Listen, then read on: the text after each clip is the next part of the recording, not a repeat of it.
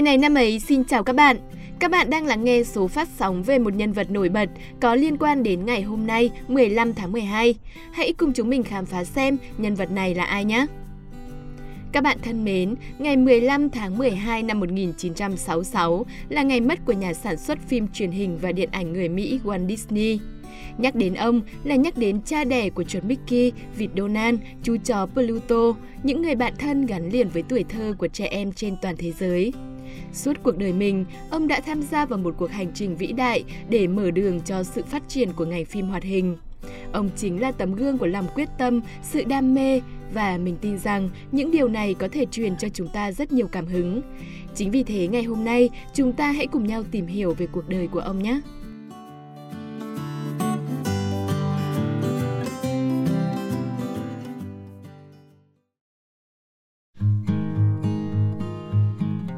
Tuổi thơ vất vả nhưng đầy đam mê.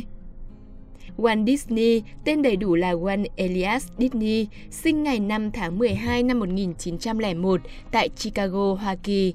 Cha ông, Elias Disney, là người sinh ra trong một gia đình gốc Ireland, còn mẹ ông, Flora, là người Mỹ mang hai dòng máu Anh và Đức.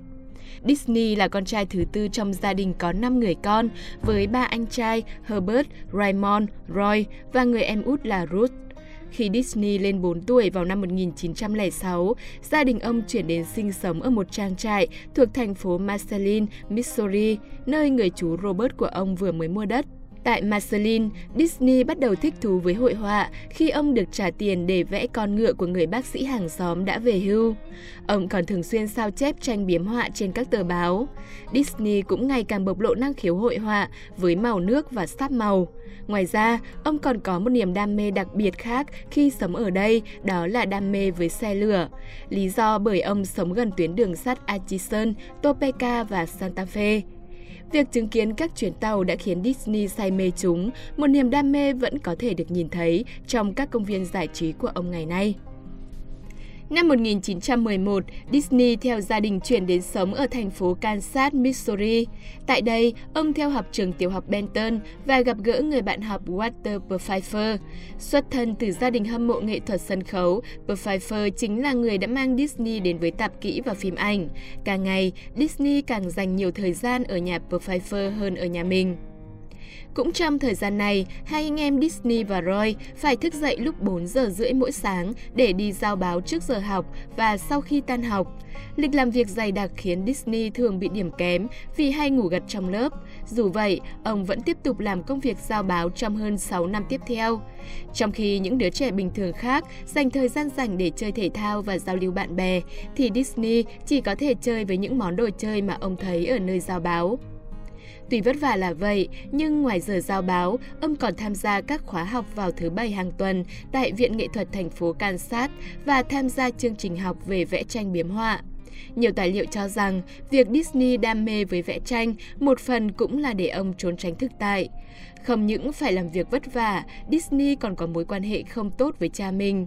Cha ông được miêu tả là người rất nóng tính và thường xuyên giáo dục con cái bằng đòn roi. Chính điều này đã trở thành nỗi ám ảnh trong tuổi thơ của Disney. Năm 1917, cha của Disney mua cổ phiếu của một công ty tại Chicago và cùng gia đình quay lại thành phố này. Lúc này, Disney đã ghi danh vào trường trung học McKinley và trở thành họa sĩ biếm họa cho tờ báo của trường, chuyên vẽ những bức tranh về đề tài yêu nước trong chiến tranh thế giới thứ nhất. Ông cũng tham gia vào khóa học đêm tại trường nghệ thuật Chicago.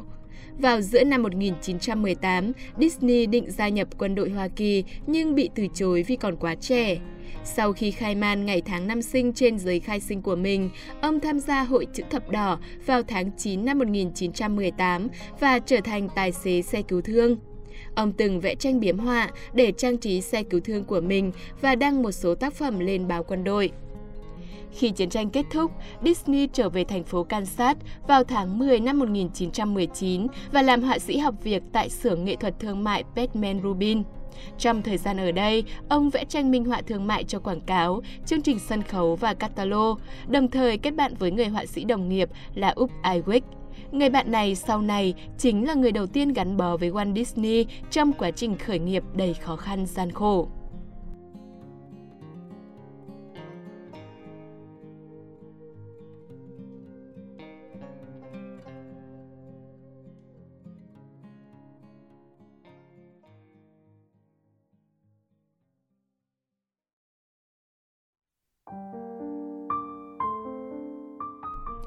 Bước đầu khởi nghiệp đầy khó khăn vào tháng 1 năm 1920, Disney và người bạn Iwick của mình bị sa thải vì thu nhập của xưởng vẽ nơi họ làm việc bị sụt giảm. Lúc này, cả hai quyết định thành lập công ty riêng đầu tiên mang tên Công ty Nghệ sĩ Thương mại Iwick Disney. Xong, vì cả hai anh em đều thiếu kinh nghiệm quản lý, xưởng làm phim đầu tiên nhanh chóng thất bại trong việc thu hút các nhà đầu tư tài trợ kinh phí sản xuất. Sau khi công ty đầu tiên phá sản, Disney đến làm việc tại công ty quảng cáo phim thành phố Kansas. Công ty này chuyên sản xuất quảng cáo sử dụng kỹ thuật hoạt hình cắt dán. Tại đây, Disney bắt đầu quan tâm đến hoạt hình và có những thử nghiệm cũng như nghiên cứu chuyên sâu hơn. Disney quyết định mở công việc kinh doanh mới với một đồng nghiệp tên là Fred Hammond vì không thể thuyết phục ông chủ thử làm phim hoạt hình theo phương pháp mới. Khách hàng chính của họ là rạp phim Newman ở địa phương và phim hoạt hình mà họ sản xuất được bán với tên gọi Newman Lab Ogram. 6 tập Lab Ogram đầu tiên đều là những câu chuyện cổ tích kiểu hiện đại. Vào tháng 5 năm 1921, Walt Disney thành lập xưởng phim Lab Ogram và ông bắt đầu thuê nhiều nhân công. Tuy nhiên, chỉ dựa vào phim hoạt hình Lab Ogram thì không đủ cung cấp lợi nhuận để duy trì hoạt động kinh doanh của công ty.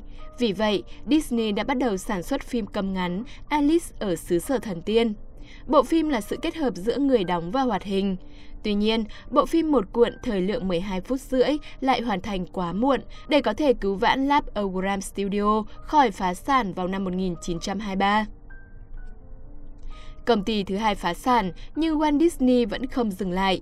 Tháng 7 năm 1923, ông tới Hollywood với tham vọng trở thành đạo diễn phim. Nhưng sau vài tháng tìm việc, Disney một lần nữa phải thừa nhận thất bại. Những thất bại liên tiếp cứ lặp lại với chàng trai trẻ. Tuy nhiên, ông tiếp tục đứng dậy, liên hệ với các nhà phân phối để giới thiệu phim Alice ở xứ sở thần tiên.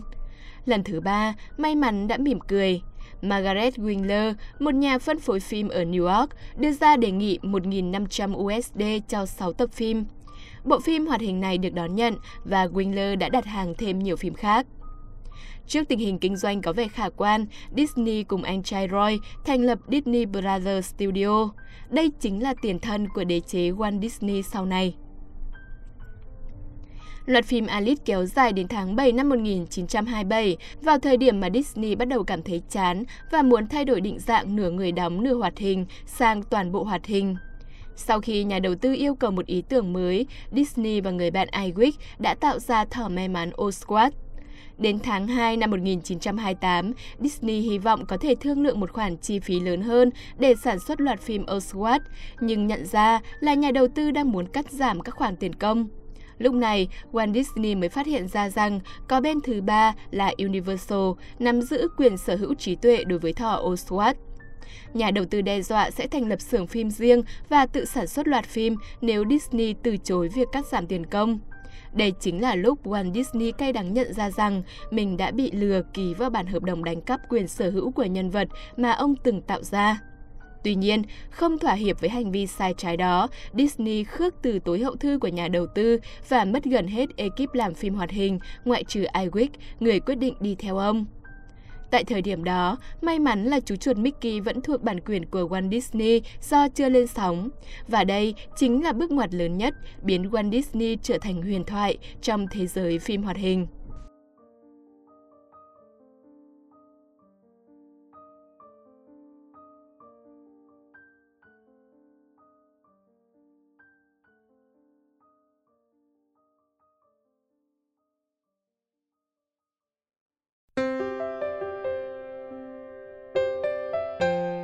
Chuột Mickey xuất hiện và hành trình trở thành huyền thoại. Disney và iWick đã xây dựng nên chuột Mickey để thay thế cho Oswald. Kể từ khi Mickey ra đời vào năm 1928 cho đến năm 1947, Walt Disney đều đảm nhận việc lồng tiếng cho chú chuột này. Chuột Mickey xuất hiện lần đầu vào tháng 5 năm 1928 và nhanh chóng trở nên nổi tiếng. Tuy nhiên, do không đạt được thỏa thuận về việc phân chia lợi nhuận, Walt Disney và nhà phân phối bộ phim này không thể tiếp tục đồng hành cùng nhau. Sau đó, xưởng phim Disney ký hợp đồng với Columbia Pictures để phân phối loạt phim hoạt hình chuột Mickey. Chú chuột càng ngày càng trở nên nổi tiếng khi tên tuổi bắt đầu lan ra toàn thế giới. Thời kỳ này, Walt Disney đã nghiên cứu và có những bước tiến mới về công nghệ làm phim. Ông bắt đầu sản xuất các phim hoạt hình có màu. Trong số đó, bộ phim Flower and Tree được nhiều khán giả yêu thích và giành giải Oscar cho phim hoạt hình ngắn hay nhất tại lễ trao giải năm 1932. Bộ phim khác của Disney là Mickey Orphan cũng được đề cử cho hạng mục đó. Ông còn được trao giải thưởng danh dự cho việc tạo ra chuột Mickey. Năm 1933, Disney sản xuất bộ phim Ba chú heo con và được nhà lịch sử truyền thông Adrian Danh mô tả là phim hoạt hình ngắn thành công nhất mọi thời đại. Bộ phim giúp Disney giành giải Oscar khác cho hạng mục phim hoạt hình ngắn. Thành công của bộ phim đã giúp cho hãng phim tăng thêm nhiều nhân sự với con số gần 200 người vào cuối năm.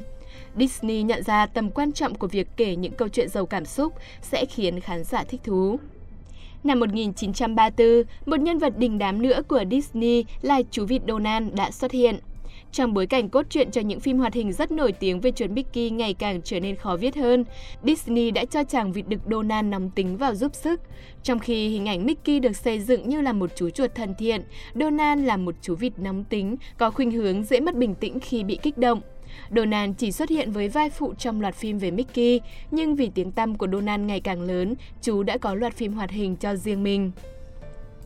Cũng trong năm này, Disney chuyển hướng kinh doanh và bắt đầu sản xuất phim hoạt hình dài. Hãng phim tạo ra Nàng Bạch Tuyết và Bảy Chú Lùn phiên bản hoạt hình trong suốt 4 năm dựa trên nguyên tắc truyện cổ tích. Đây là phim hoạt hình dài đầu tiên được thực hiện với đầy đủ màu sắc và âm thanh, tiêu tốn hơn 1,5 triệu đô la để sản xuất. Lúc bấy giờ, đây được đánh giá là dự án quá thiếu thực tế và rất nhiều rủi ro. Tuy nhiên, đến khi bộ phim được công chiếu vào tháng 12 năm 1937, nó đã chứng minh được Walt Disney quả là một tài năng hiếm có. Nam Bạch Tuyết và Bảy Chú Lùn nhận được nhiều lời tán dương từ giới phê bình cũng như công chúng. Bộ phim đã trở thành phim chuyển động thành công nhất năm 1938. Tính đến tháng 5 năm 1939, tác phẩm đạt tổng doanh thu 6,5 triệu đô la, giúp nó trở thành phim có âm thanh thành công nhất từng được thực hiện lúc bấy giờ. Disney một lần nữa được trao giải Oscar danh dự. Từ bộ phim này, Walt Disney trở thành nhân vật được sùng bái trong làng điện ảnh. Thành công của nàng Bạch Tuyết và Bảy Chú Lùn là tiền đề cho một trong những kỷ nguyên năng suất nhất của xưởng phim. Có thể nói, bộ phim này đã thay đổi cả ngành công nghiệp sản xuất phim hoạt hình thế giới và mở đường cho Walt Disney Studio tự tin thực hiện các bộ phim hoạt hình khác như Chú bé người gỗ Pinocchio, Cô nàng lọ lem, Alice lạc vào xứ sở thần tiên. Việc sản xuất phim ngắn của Disney suy giảm vào cuối thập niên 1940 khi gặp phải sự cạnh tranh ngày càng tăng trên thị trường hoạt hình từ các đối thủ khác. Roy Disney đề nghị sản xuất nhiều hơn nữa sản phẩm hoạt hình kết hợp người đóng vì lý do tài chính. Năm 1948, Disney khởi xướng một loạt các bộ phim người đóng nổi tiếng về đề tài tự nhiên. Cell Island là tác phẩm đầu tiên của loạt phim này và đã giành giải Oscar cho phim ngắn hay nhất. Không chỉ đạt được thành công vang dội ở mảng phim, Walt Disney còn tham gia nhiều hoạt động kinh doanh khác. Một thành tựu vĩ đại khác mà Walt Disney đã để lại cho hậu thế đó là những công viên giải trí Disneyland. Ý tưởng xây dựng công viên lóe lên trong đầu doanh nhân Walt Disney vào một ngày chủ nhật khi ông nhìn các con gái chơi vòng quay ngựa gỗ. Ông nảy ra ý tưởng xây dựng một khu giải trí nơi cả người lớn và trẻ em đều có thể vui chơi cùng nhau. Vào giữa thế kỷ 20, Walt Disney đã đầu tư gần 10 triệu USD để xây dựng khu công viên giải trí Disneyland rộng 70 hecta. Công viên được khánh thành vào ngày 17 tháng 7 năm 1955, giúp mọi người có thể nhìn ngắm tận mắt xứ sở thần tiên cùng những nhân vật hoạt hình mà ông đã sáng tạo ra trong suốt cuộc đời mình. Disneyland thu hút hàng triệu khách du lịch trên toàn thế giới đến tham quan mỗi năm. Được mệnh danh là vùng đất hạnh phúc nhất thế giới, Disneyland là hiện thân của những điều mà Walt Disney đã từng mơ mộng trong quá khứ. Disneyland trở thành niềm mơ ước của con trẻ, mang lại cho Walt Disney nhiều điều giá trị hơn những khoản doanh thu bạc triệu. Đến giữa thập niên 1960, Walt Disney tiếp tục thực hiện dự án lớn hơn là Disney World, rộng gấp 15 lần Disneyland. Nhưng đáng tiếc thay, thời gian không cho ông cơ hội để chứng kiến đứa con tinh thần của mình chào đời. Ngày 15 tháng 12 năm 1966, Walt Disney đã qua đời vì căn bệnh ung thư phổi quái ác. Ông để lại di sản còn dang dở của mình cho người anh Roy Disney tiếp quản.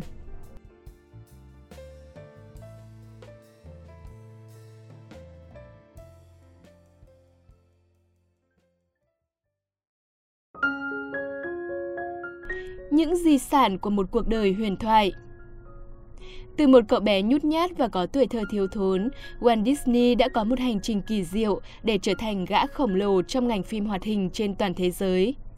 Trong suốt sự nghiệp của mình, Disney nhận được 59 đề cử giải Oscar và thắng 22 giải trong số đó. Cả hai con số này đều là kỷ lục cho một cá nhân. Ông được đề cử cho ba giải quả cầu vàng nhưng không giành chiến thắng. Dù vậy, ông vẫn nhận hai giải thành tựu đặc biệt. Ông cũng nhận được 4 đề cử giải Emmy và giành chiến thắng một lần ở hạng mục nhà sản xuất xuất sắc nhất cho loạt phim truyền hình Disneyland. Thư viện Quốc hội Hoa Kỳ đã đưa một số phim của ông vào Viện Lưu trữ Phim Quốc gia vì chúng có ý nghĩa về mặt lịch sử, văn hóa và mỹ học. Vào tháng 2 năm 1960, Disney được vinh danh trên đại lộ danh vọng Hollywood với hai ngôi sao, một cho phim điện ảnh và một cho chương trình truyền hình. Chuột Mickey cũng nhận được một ngôi sao riêng cho phim điện ảnh vào năm 1978. Disney cũng được đưa vào đại sảnh danh vọng truyền hình vào năm 1986, đại sảnh danh vọng California vào tháng 12 năm 2006 và là chủ nhân đầu tiên của một ngôi sao trên đại lộ sao Anaheim vào năm 2014. Nhưng hơn cả những giải thưởng, di sản mà ông để lại cho hậu thế chính là một thế giới thần tiên tươi đẹp mà mọi trẻ em đều mơ ước. Ở nơi đó có những nhân vật dễ thương, đáng yêu và đầy cá tính riêng. Nơi đó cũng có những câu chuyện đầy tính nhân văn và lấp lánh sắc màu cổ tích.